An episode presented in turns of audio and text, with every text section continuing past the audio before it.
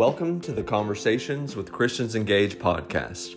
Hosted by Bunny Pounds, this podcast is created as part of our ministry to awaken, motivate, educate, and empower believers in Jesus Christ to pray for our nation and elected officials regularly, to vote in every election to impact our culture, and to help us engage our hearts in some form of civic education and involvement for the well being of our nation. Please share this podcast and our ministry with your family and friends by asking them to take our pledge to pray, vote, and engage. They can take the pledge on our website at christiansengaged.org. We can all change America one heart at a time. We are here to serve you and empower you to be a leader in your community.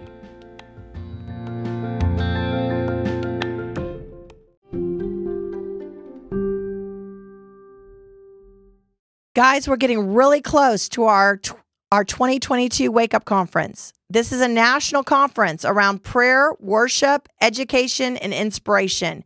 I guarantee you, if you didn't come last year, you've been like nothing, you've been to nothing like this.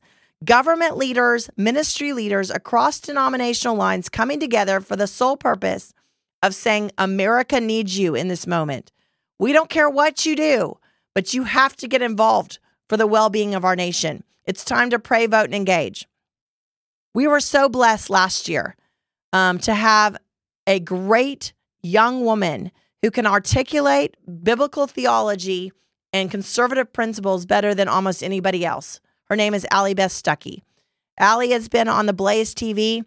She is a, a podcaster. She has been on Fox News. She has a great book we did in our book club even last year.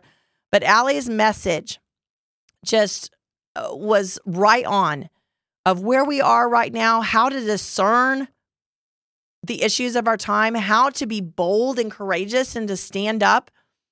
We have to be Bereans. That means, you know, the Apostle Paul said, don't think about what I say. Don't just take that at face value. You go be a Berean and you go search it out. You go search out the scriptures to see if what I say is true. No one does that better than Allie Beth Stuckey. If you follow her on Twitter or social media, um, you you'll be blessed. So I want you to listen to this message with a open heart and come join us at the Wake Up Conference September 23rd and 24th in Rowlett, Texas. If you have not got your tickets yet, you have to get your tickets. I mean, this is going to be an amazing, amazing time. So don't forget to be with us and listen to this incredible message from last year's conference by Allie Beth Stuckey.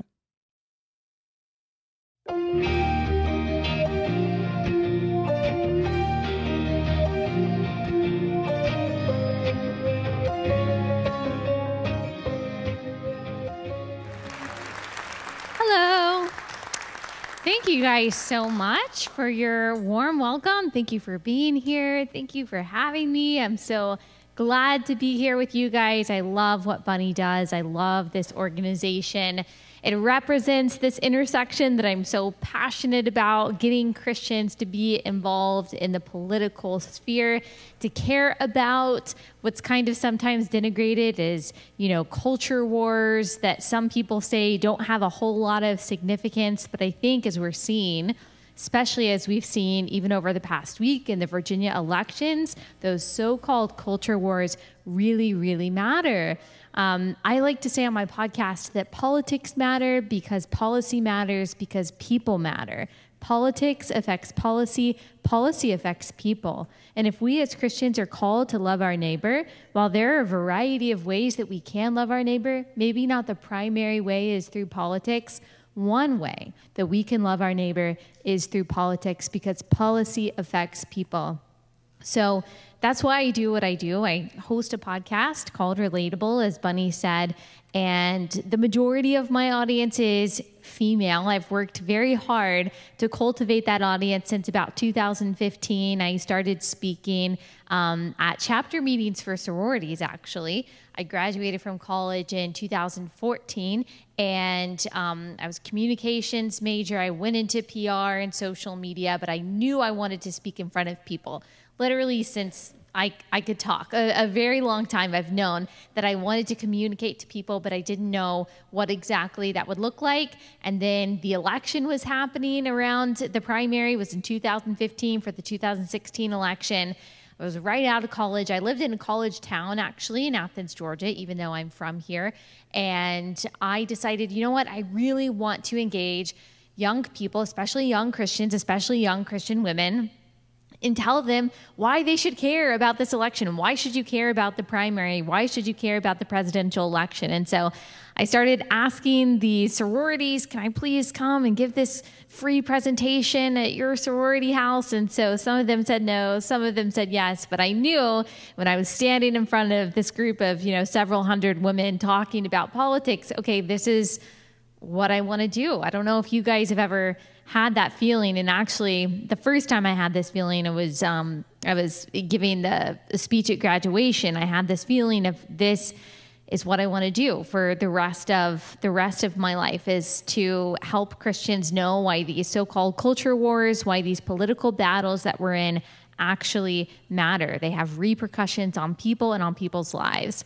And so that's what I do in my podcast, Relatable. It's majority women, as I said. It's majority young women, I would say probably 18 to 40 or so, a lot of moms. And I think the reason that I've been able to talk about the things that I have is because people are realizing, people are realizing that we're in this very particular moment. That, um, you know, I was nine years old, I believe, nine years old, yeah, on 9 11 and I remember, I remember sitting in church, and one of my grandmother's friends at church said, You know, your generation has already lived through a lot. You've lived through this very contentious election, Bush v. Gore. You've lived through 9 11. Your generation is going to go through so much. And there was almost a feeling then, even when I was nine years old, that the America that I was born into was going to be different. Of course, I couldn't articulate why.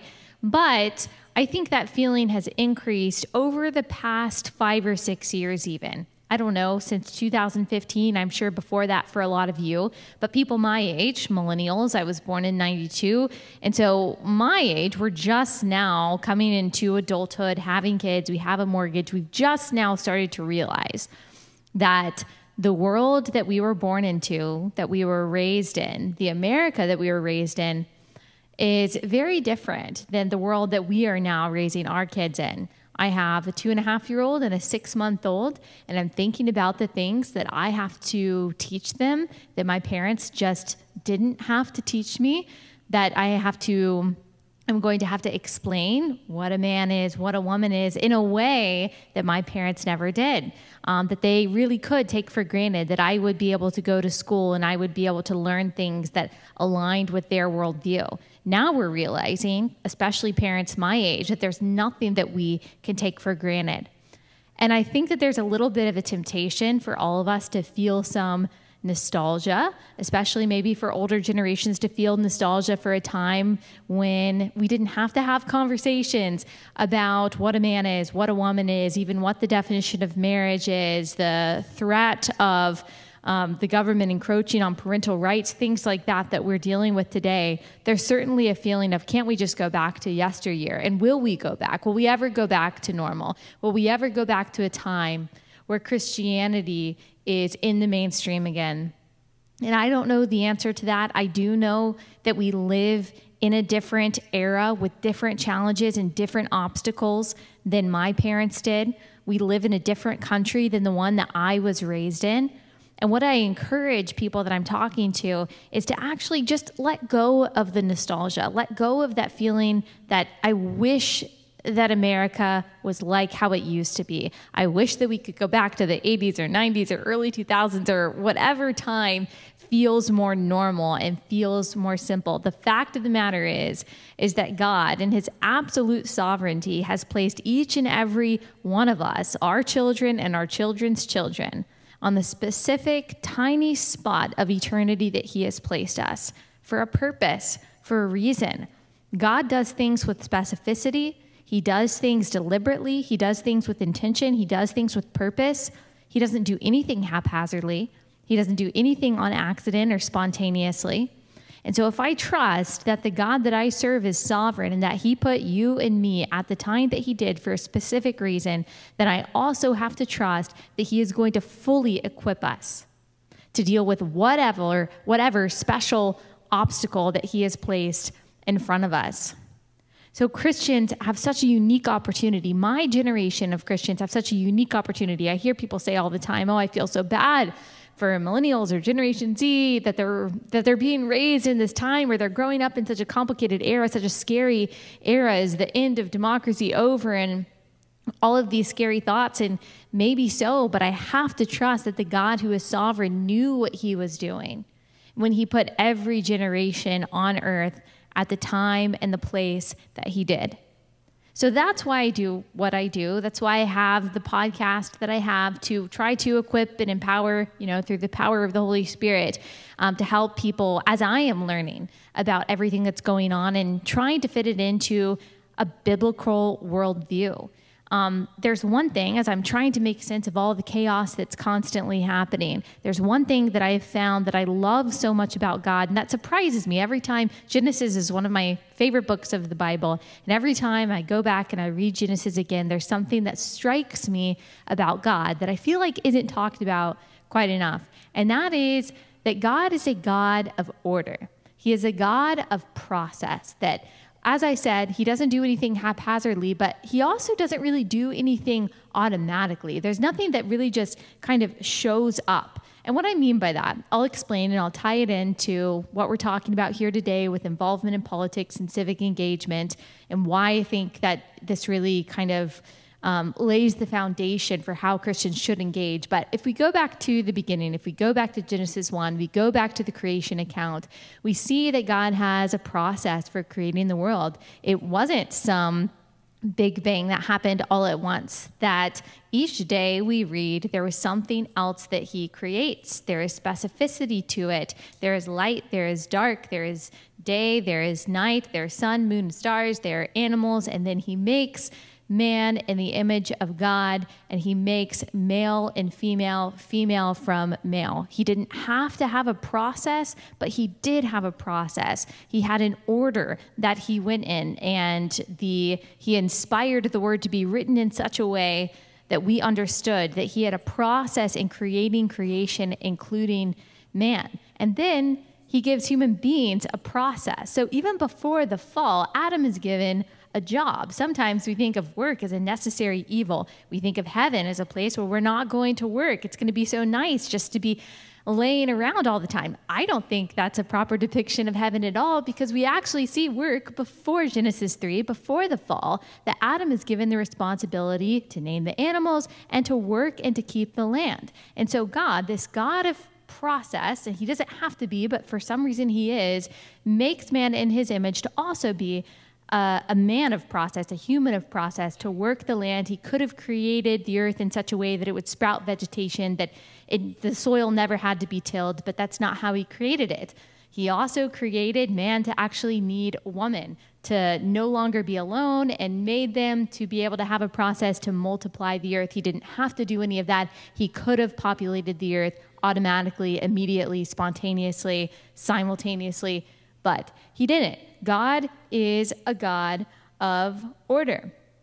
He has a hierarchy, he has an order, he has specificity God, man, woman, their children, animals, vegetation, light, darkness, day, night. God is a God of order, of purpose, of meanings, of distinctions, of definitions, and of clarity.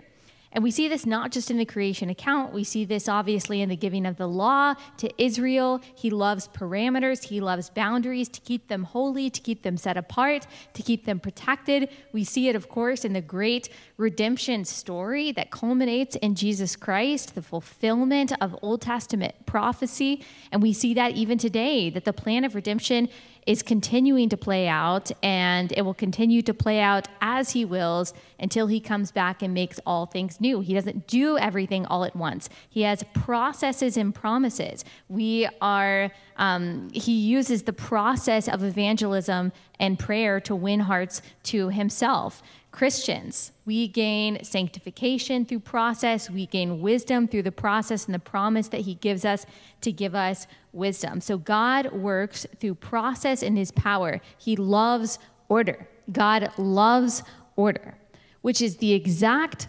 opposite of what we see in culture today. If there's one word that I can use to describe our society, and the confusion that we face, it is disorder. We are a disordered society. Our priorities are out of whack.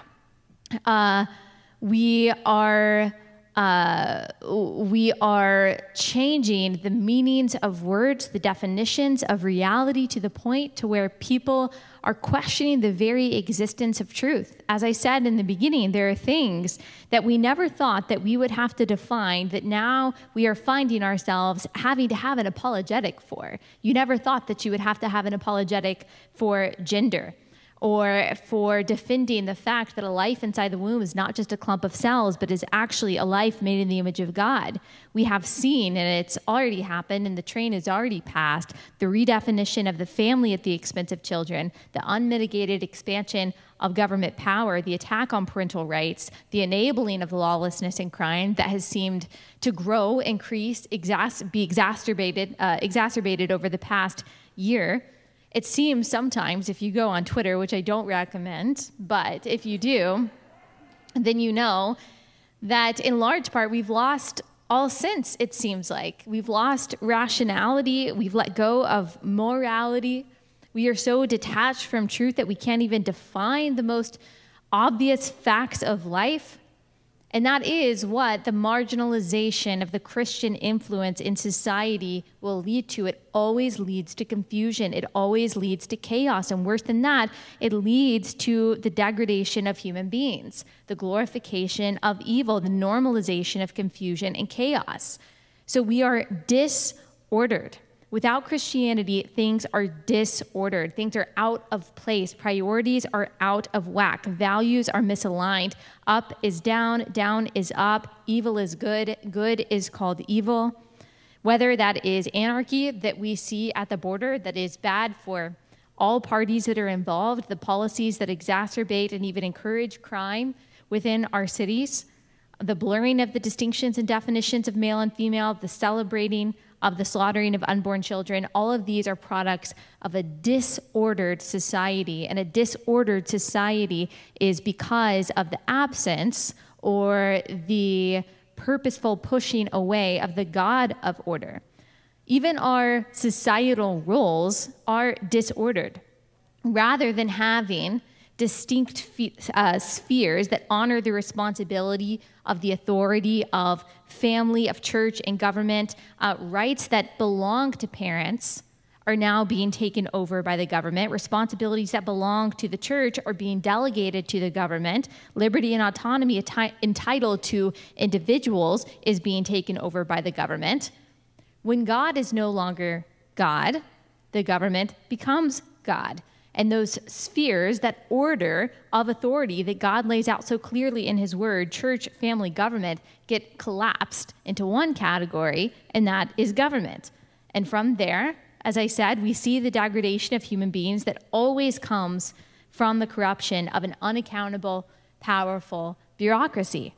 I think we've seen that a lot, especially in the past year and a half, because the God who created us, who created the world and in whom is all truth, is the sole foundation upon which any society can create systems that are just, good, beneficial, and ordered in a healthy way for everyone. God is a God of order.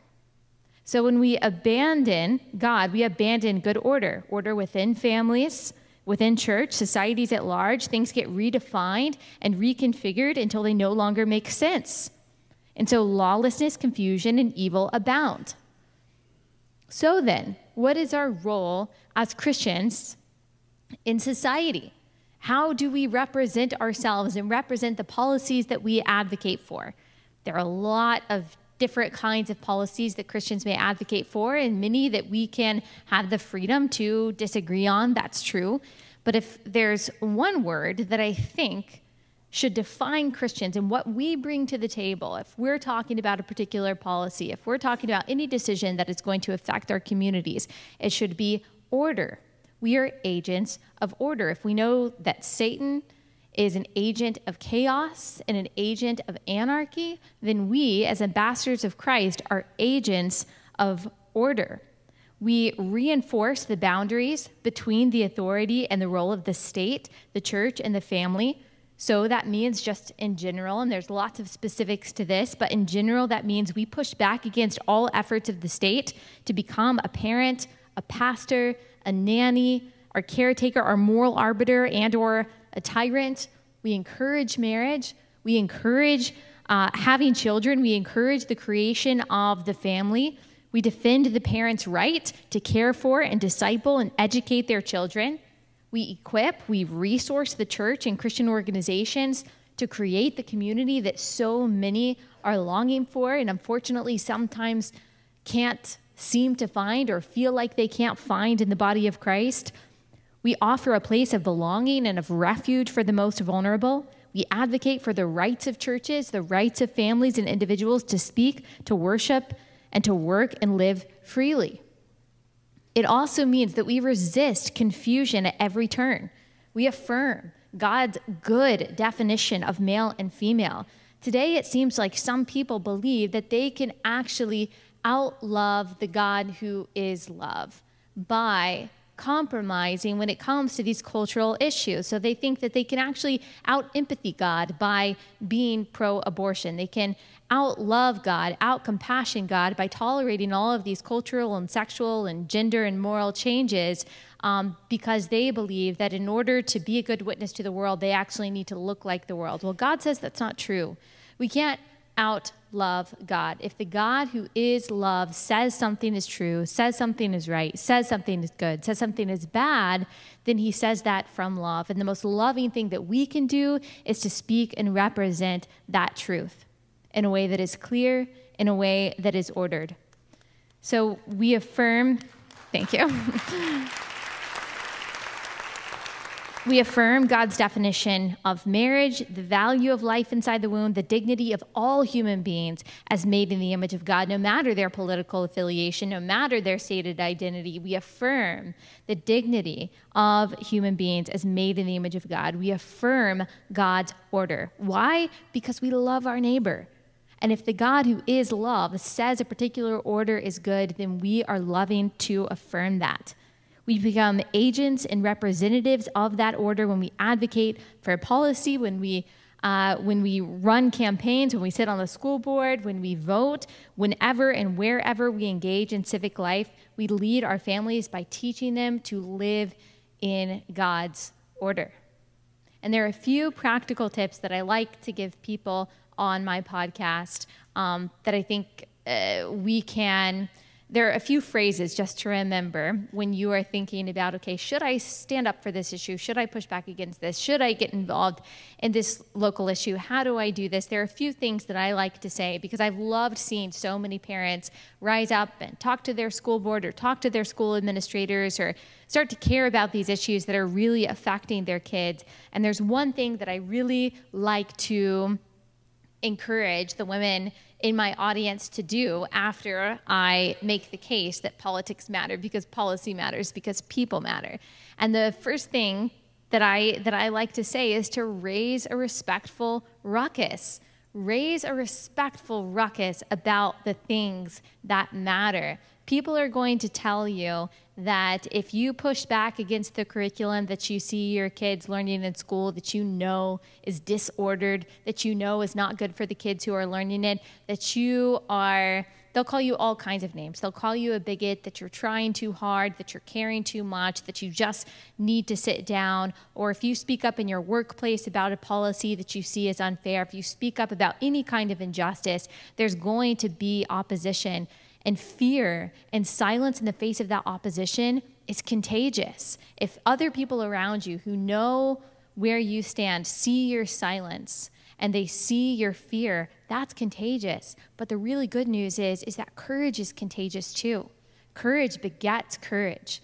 All it takes is one person, All it takes is one person to stand up against that university policy or that particular mandate that you see as unjust or whatever it is that you see as unjust against that which you know as a Christian is good and right and true. It takes the courage of one person, one person to stand up against that. So raise a respectful ruckus. Find people in your community, whatever organization you're representing, who are like minded with you and craft a message bring it towards the people in charge see if you can make a difference and and maybe maybe you can. I've got people right now who are in major corporations who are dealing with an ultimatum when it comes to this vaccine mandate and they actually feel a responsibility to stand up for the people that are around them that don't have as much influence as they do in the company and this isn't a stance ne- necessarily on any medical procedure, but it is a stance on liberty that people feel like, okay, this is the thing that I'm going to stand up for. This is the thing I'm going to have courage about. And I've seen it make changes. I've seen it make changes in corporations. I've seen it make changes on the local level. Courage begets courage, and you standing up and raising a respectful ruckus actually can make a difference.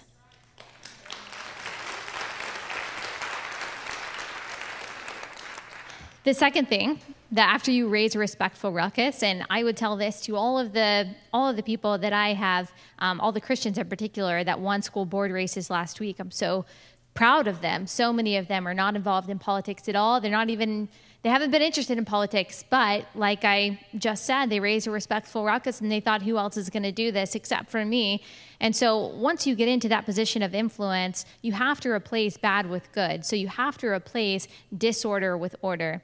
So you'll notice that. Um, uh, you'll notice that secular people in the political sphere very often are very evangelistic and they are extremely dogged in ensuring that their particular agenda is characterizing whatever organization that you're a part of. Christians sometimes we take a step back and we say, well, you know, we don't want to push my ideas, we don't want to push my perspective, we don't want to push my worldview because I don't want people to think that I am, you know, shoving this down their throat or anything like that. And so we take a step back and we're quiet, and then we find ourselves in the mess that we are in.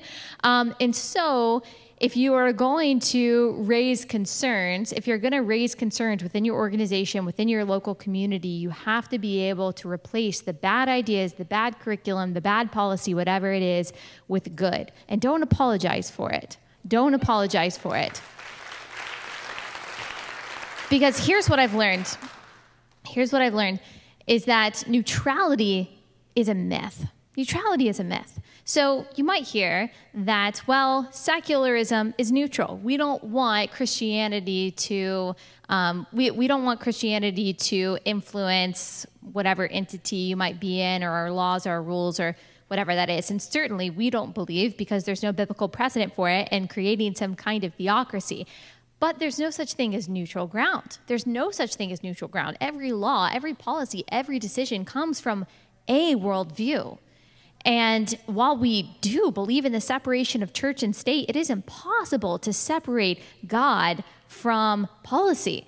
It's impossible because if He is the God who created everything, if He is the God from which truth comes and, and from whom morality comes, then we should be unabashed and unapologetic in pronouncing and defending and advancing a biblical worldview everywhere we occupy, everywhere we stand. That simply means infusing every sphere in which God has placed you with light, with good, with that which you know is good and right and true. And then my last one yeah, I think I'll end with this one because I'm running out of time. And I'm really I'm really passionate about this one because I know you guys are familiar with so-called cancel culture. I know you've seen people who have stood up for maybe Christian values or maybe just an unpopular view.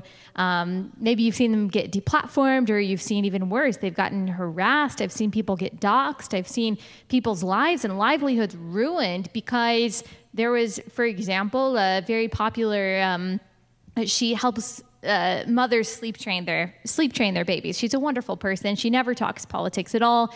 It was found out that, that she had donated. She and her husband had donated like a thousand dollars to the Trump campaign back in 2017. Well, people found that out. That's the gravest sin that you can commit, of course. And um, she and they posted all of her content, which you typically have to pay for in order to access. Someone who had access to her content posted all of the content for free online.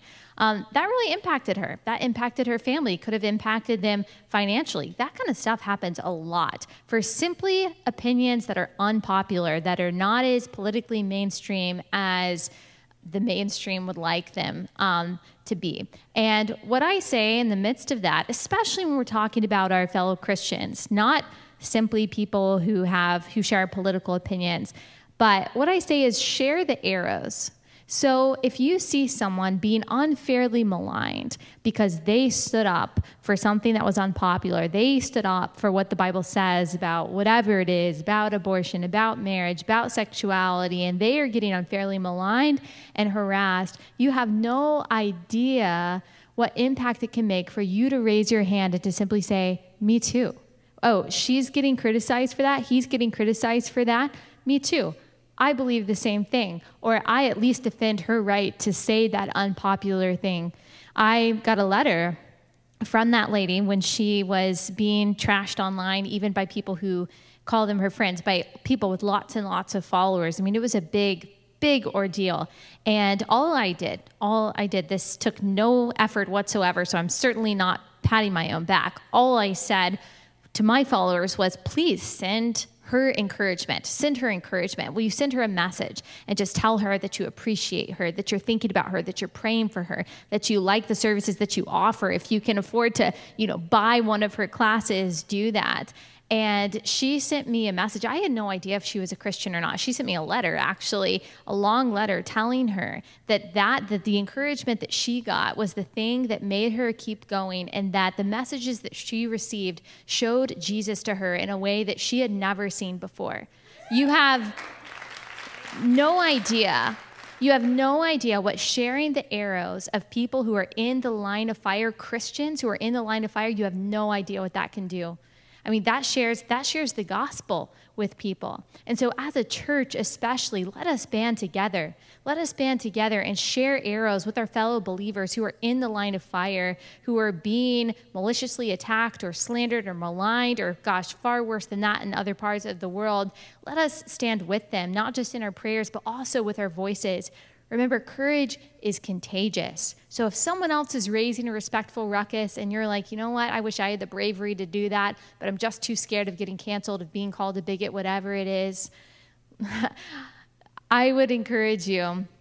I would encourage you to evaluate your priorities, to realize that we are in a time, an unprecedented time, a time where this country, that this country has not seen before. It's time for people to be courageous, for you to be that one person to share courage with other people, to stand up for that which you know is good and right and true. God is a God of order. We are agents of order in the civic world, in the civic sphere. We get the privilege of doing that. And remember, when someone calls you unloving, when someone tells you that you're lacking, compassion. You can't outlove and outcompassion God. If all you are doing is reiterating that which God says is good and right and true, then you are not only being an agent of order, you are also being an agent of love and an agent of eternal change. And that is the greatest privilege that any of us could ever have. So, thank you.